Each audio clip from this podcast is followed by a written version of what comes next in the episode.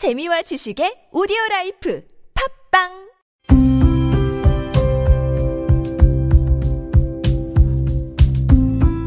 칼럼을 읽어드립니다.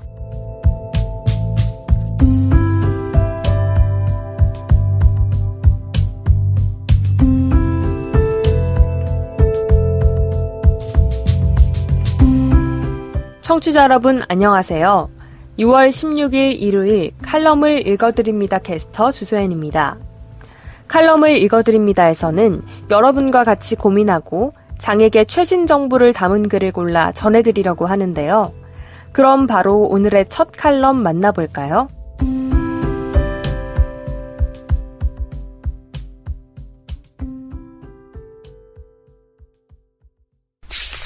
오마이뉴스 장애인 등록증의 낙인 이건 안 될 일입니다.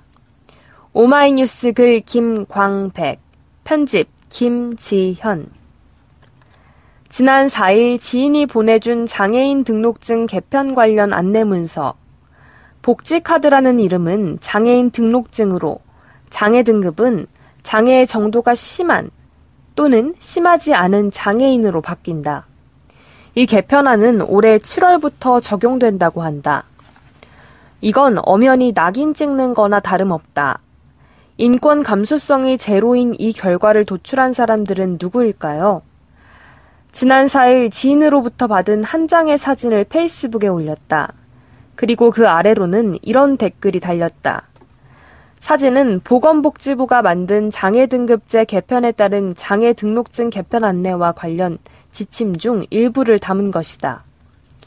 보건복지부는 기존 장애인 등록증 또는 복지카드의 이름을 장애인 등록증으로 바꾸고 등록증에 있는 장애 등급을 장애 정도가 심한 장애인과 장애 정도가 심하지 않은 장애인으로 표기한다고 적어놨다. 이는 2019년 7월부터 시행되는 장애인 등급제 폐지에 따라 보건복지부가 바뀌는 업무에 관련한 교육을 위해 배포한 자료였다. 보건복지부에 따르면 바뀌는 장애 등록증은 올해 7월부터 적용되고 표기는 올해 7월 1일부로 시행되는 장애인 복지법 개정안에 근거한다. 필자가 보기에 보건복지부의 장애인 등록증 개편 안내는 문제가 있다. 차근차근 살펴보자. 2000년대 초반 장애인의 이동할 권리를 주장했던 장애인 이동권 투쟁은 우리나라 대중적이고 진보적인 장애운동의 서막을 알렸다. 장애인의 2000년대는 과거와는 달라야 한다는 결연한 의지가 표출된 것이라고 생각한다. 장애인 이동권 투쟁은 이후 장애인 차별금지법 제정, 장애인의 교육받을 권리를 위한 투쟁, 장애인의 탈시설과 지역에서 살 권리를 향한 투쟁, 그리고 장애인 등급제 폐지 투쟁으로 이어졌다.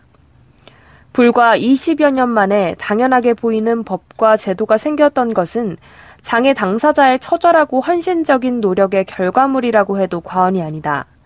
그런데 이런 투쟁들은 장애인 삶을 근본적으로 바뀌는데 한계가 있었다. 우리나라 장애인 복지의 근간은 장애 등급제와 장애인 복지법이다. 이 두 개를 놔두고 장애인의 인간다운 삶을 보장하는 데는 많은 한계가 있기 때문이다. 그래서 장애운동 진영은 장애인 복지법은 장애인 권리보장법으로 장애 등급제는 전면 폐지를 통한 서비스 전달 체계의 전면 개편을 요구하기에 이르렀다. 그리고 2013년 박근혜 정부 출범과 함께 전국 장애인 차별 철폐 연대를 중심으로 광화문의 장애 등급제 폐지를 위한 농성장이 만들어졌다. 2017년 박능후 보건복지부 장관의 광화문 농성장 방문과 장애 등급제 전격 폐지의 약속이 있은 뒤 농성을 해산했다. 보건복지부는 장애 등급제 개편과 관련해 수년간 소위 전문가들을 섭외해 회의도 하고 연구도 했다. 그리고 지난해 8월 장애 등급을 현행 1급에서 6급 체계에서 중증과 경증 2등급 체계로 단순화한다고 발표했다. 당시 보건복지부는 장애인의 구분을 단순화해 서비스를 지원할 때 참고 자료로만 활용하고 주요 서비스의 수급 자격은 별도의 자격 심사를 통해 결정함으로써 꼭 필요한 장애인이 지원받을 수 있도록 한다고 설명했다. 하지만 수많은 장애복지 관련 전문가들과 장애 당사자들은 비판했다. 현재 장애운동 진영은 가짜 장애 등급제 폐지를 주장하면서 다시 투쟁을 벌이고 있다. 다시 글 서두에 언급했던 문제의 사진으로 돌아가자. 장애인을 장애 정도가 심한 장애인, 그리고 장애 정도가 심하지 않은 장애인으로 나누는 것은 어떤 문제점을 갖고 있을까? 첫째, 장애 등급제 개편은 복지 예산과 연계된다. 하지만 장애 등록증 개편은 복지를 바라보는 관료들의 인식이 드러나는 문제다. 복지는 단순히 불쌍한 사람들을 도와주는 정책이 아니다. 복지는 사회가 안정적으로 정의롭게 유지될 수 있도록 지원하는 최소한이다. 이는 헌법 제10조 행복 추구권으로 보장하는 바이다. 이번 개편안은 기존 보건복지부 관료들이 복지를 어떻게 바라보는지 보여준다고 생각한다. 관료들의 인식이 바뀌지 않는 이상 우리나라 사회복지가 아무리 향상된다고 한들 국민, 국민 삶의 질은 제자리 걸음이다. 둘째, 보건복지부는 장애에 대한 철학적인 개념이 미비하다는 점이다. 장애와 관련한 철학적인 논쟁은 개별 모델 대 자립생활 모델로 요약할 수 있다. 개별 모델, 즉 재활 모델은 장애의 원인을 장애 당사자에게 찾는다. 과거의 관점이다. 당사자 운동의 결과 자립생활, 즉 사회적 모델이 당연한 시대에 접어들었다. 장애인 활동 지원제도, 교통약자 이동편의 증진법, 장애인 차별금지법 제정이 이런 철학적 바탕 위에 만들어졌다. 앞으로 장애인 정책은 자립생활, 즉 사회적 모델 관점에서 만들어져야 한다. 장애 등급제 개편은 차지하고서라도 장애인 등록증 개편은 큰 예산이 드는 게 아니다. 그럼에도 장애인을 장애의 심함과 심하지 않음으로 표현한다는 것은 보건복지부 관료들이 여전히 장애인 복지를 과거 철학의 관점으로 바라보고 있다는 것을 보여준다. 이는 미래를 위해서 심각한 문제가 아닐 수 없다. 셋째, 보건복지부의 개편 사항은 장애인 스스로에게 수치심을 준다. 기존 장애 등급은 소위 아는 사람만 아는 정도의 표기였다. 기존의 표기 방식도 문제가 있지만 그렇다고 자신의 장애를 부끄러워할 정도는 아니라고 여겨진다. 자신의 손상 정도를 표기하는 것으로 보면 되기 때문이다. 그런데 장애의 심함 혹은 심하지 않은 표기는 당사자 스스로 나는 장애 정도가 심한 장애인입니다. 라고 광고를 하게 만든다. 장애인이 왜 스스로 힘든 존재임을 알려야 하는가? 국가는 복지 대상자를 선정할 때 자격이 있는 사람과 없는 사람을 구별한다. 이 과정에서 발생하는 낙인 효과는 심각하다. 그래서 우리 같은 사람들은 보편 복지를 주장한다. 보편 복지까지는 아니더라도 대상자를 구별하는 과정에서 낙인이 발생하더라도 이건 아니지 않는가? 공무원들이 구별하는 것까지는 100번 양보해서 이해해도 나 스스로 나의 비참함을 등록증의 형태로 증명하라는 건 국가가 해서는 안 될 일이라고 생각한다. 넷째, 국가의 역할은 통합이지 혐오에 있지 않다. 보건복지부의 장애인 등록증 개편 방식은 장애인의 인식을 저해할 뿐더러 혐오하게 만들 우려가 있다. 여전히 강자들이 사회 약자나 자신들의 정적을 비난할 때 여러 장애를 끌어들여 비유한다. 이제는 사람들이 너는 장애 정도가 심한 장애인이냐 하면서 장애인의 손상 정도를 구별할지 모른다.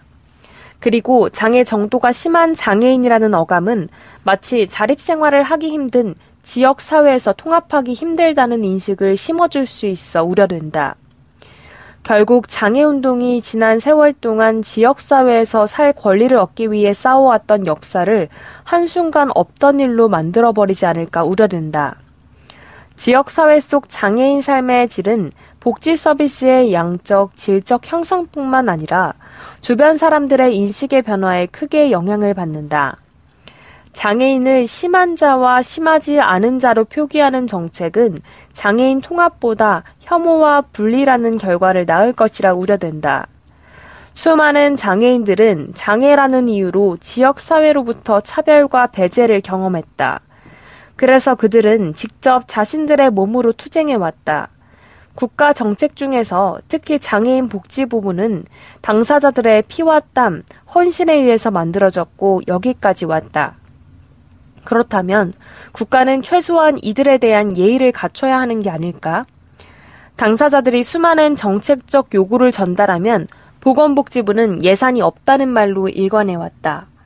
그런데 이번 장애인 등록증 개편안은 예산의 문제가 아닌 철학의 문제다. 장애인 등록증 개편안이 사실이라면 마땅히 잘못을 바로잡아야 할 것이다. 지금 여러분께선 KBIC 뉴스 채널 매주 일요일에 만나는 칼럼을 읽어드립니다를 듣고 계십니다. 에이블 뉴스 이재서 총신대 총장 취임 기사의 아쉬움들 칼럼니스트 서인환 이재서 총신대 총장 취임에 대한 기사들을 보면 모두가 시각장애인이 총장이 된 사연을 소개하고 있다. 이재서 총장이 시각장애인이어서 성공한 사람이 아니라 인간 이재서로서 총장이 된 것이 기사였다면 좋았을 것이다. 장애인이어서 총장이 된 것이 화제가 된 것이 아니라 총신대 총장이 새로이 선출되고 취임한 것이 충분히 기사로서의 가치가 있다. 장애인이 화가로서 꿈을 가지고 열심히 창작을 해왔다면 처음에는 장애인에게 창작 발표의 기회를 주지 않은 것에 예술활동에 불편함을 경험할 것이다. 그런데 그러한 것을 초월해 많은 사람들로부터 인정을 받는 작가의 반열에 올랐음에도 계속 장애인 작가라는 타이틀을 붙여서 사람들이 말한다면 그 작가는 아, 아무리 잘해도 장애인 작가를 벗어날 수 없다고 느낄 것이다. 총장은 장애인과는 무관하거나 장애인임에도 충분한 능력을 갖춘 것이 조금은 총장이 되는 것에 긍정적인 가점으로 작용했을 수는 있다. 하지만 장애인이어서 총장이 된 것은 아니다. 충분히 총장으로서 자질을 갖추었기에 된 것이다. 이제서 총장 취임과 관련한 이 기사들을 보면 시각장애인이 된 원인, 장애인으로서의 어려움, 그것을 극복한 이야기, 장애인 아내로서의 대단함 등을 다루면서 장애를 극복한 사람으로 표현된다. 그리고 기사 곳곳에 개인적 미담 소개와 성공기, 장애인으로서의 어려움의 과장 등으로 이루어져 있다.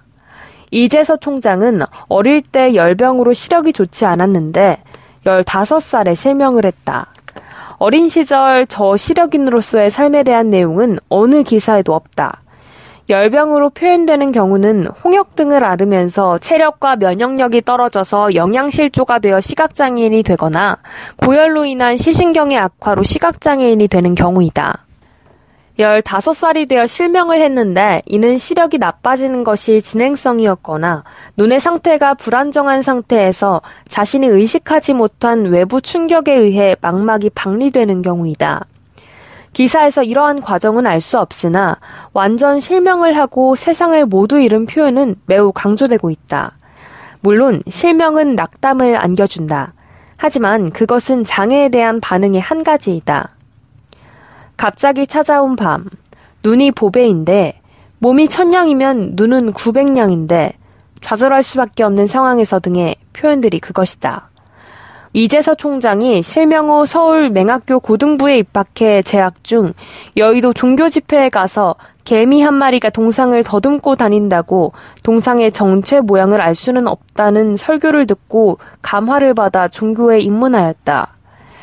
마치 장님이 코끼리 만지는 이야기가 연상된다. 하지만 이것은 인간이 하나님의 큰 뜻을 어찌 알겠느냐는 설교였다.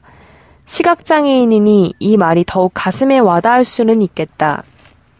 이재서 총장이 고등학교를 졸업하고 고향으로 내려가 2년제 성경학교에 입학하였고 학위가 인정되지 않는 총신대 교육과정에 입학을 하려고 했으나 시각장애인이라고 해서 원서를 받아주지 않았다.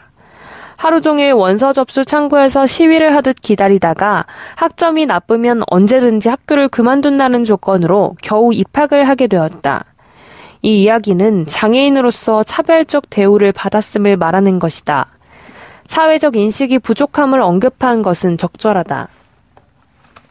미국으로 건너가 사회복지학을 학사부터 박사 과정까지 10년을 공부할 때 성경학교에서의 주일학교 제자였던 사람과 결혼해 아르바이트를 하기도 하고 책을 읽어주는 등 많은 도움을 주었다. 이러한 사연은 부인의 고생이 많았음을 이야기하는 것이다. 고생이지만 아름다운 사랑 이야기이다. 총신대학생 시절 조직한 미랄 선교회가 세계적 사회활동 조직이 되었고 국내에서도 굴지의 복지단체가 되었다. 이는 이 총장의 업적이고 능력이다. 조금 더 상세하게 미랄 선교회 활동과 조직 과정을 소개했으면 하는 아쉬움이 있다. 전직 총장이 회계 부정으로 물러나게 되었고 정년 퇴직을 한 66세에 10명의 경쟁자를 이기고 총장이 되었다.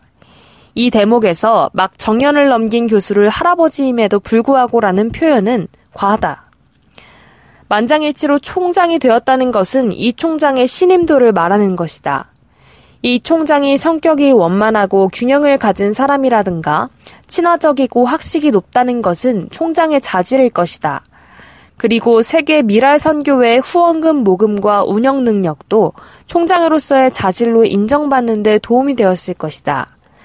장애인으로서 좌절하고 비참한 암흑을 경험했다는 사실보다 이러한 성품과 학식, 사회적 활동 배경이 상세하게 소개되고 인터뷰 질문으로 잡았어야 했다. 그리고 대학의 대표 학과인 신학이 아닌 사회복지학 전공 교수가 총장이 된 의미나 배경에 대한 언급도 있을 만한데 그런 내용은 찾을 수가 없었다. 일부 기사에서 총장이 되어 앞으로 학교 복지를 위해 수백억의 모금을 하겠다는 말을 인용하였는데 이것은 이 총장의 능력이 대단함을 은근 말해주는 것이다. 총장이 되어 학교 복지를 위해 일하겠다는 간단한 포부보다는 학교 복지를 넘어선 파행적 대학 운영의 혁신이나 학내 문제 해결, 학교 이미지 개선, 종교계에 대한 기여 등 보다 세부적 포부를 파고들어서 기사로 다루었어야 했다. 부인에 대한 인터뷰에서도 장애인을 만나게 된 동기, 살면서 고생한 이야기가 기사로 다루어졌는데 죽으라는 법은 없어요. 장애인과 사랑을 해서 집안 반대도 극복했고, 미국에서 온갖 굳은 일을 하면서 경제적, 교육적 뒷바라지를 했고, 우리도 어렵게 어렵게 살면서 꿈을 이뤘는데, 오늘 같은 날이 올지 누가 알았겠습니까? 용기를 가지고 여러분도 사십시오. 라는 기사 내용은 마치 총장의 출세의 상징이고 꿈의 완성이고 한풀이를 했다는 식이다. 성공한 사람, 장애를 극복한 사람을 부각시키기 위해 선택된 단어가 과장인 것은 금물이다. 개인적 미담 사례가 아니라 총장 취임 자체가 기사화되어야 하고 장애인의 삶을 투명하게 드러내거나 장애인의 주체적 삶을 이야기하거나 사회적 문제를 지적하는 등의 바람직한 기사가 아닌 장애만을 강조하거나 극복 이미지, 장애를 비극으로 표현한 이미지, 개인적 성공 미담 등은 바람직하지 않은 언론 태도이다. 장애인이 소풍을 갔으면 오랜만에 장애인도 소풍을 통해 문화생활을 즐기고 이웃들도 함께 즐겼다는 기사 내용이 장애를 극복하고 소풍을 갔다는 기사로 둔갑한다면 곤란하다. 장애인이 체육선수로 대회에 참가하였다는 내용이 세상의 벽을 뚫고 달렸다는 기사로 둔갑해서는 안 된다. 장애인 이 총장이 아닌 인간 이 총장의 이야기나 총장으로서의 기대와 축하를 기사화했다면 하는 아쉬움이 남는다.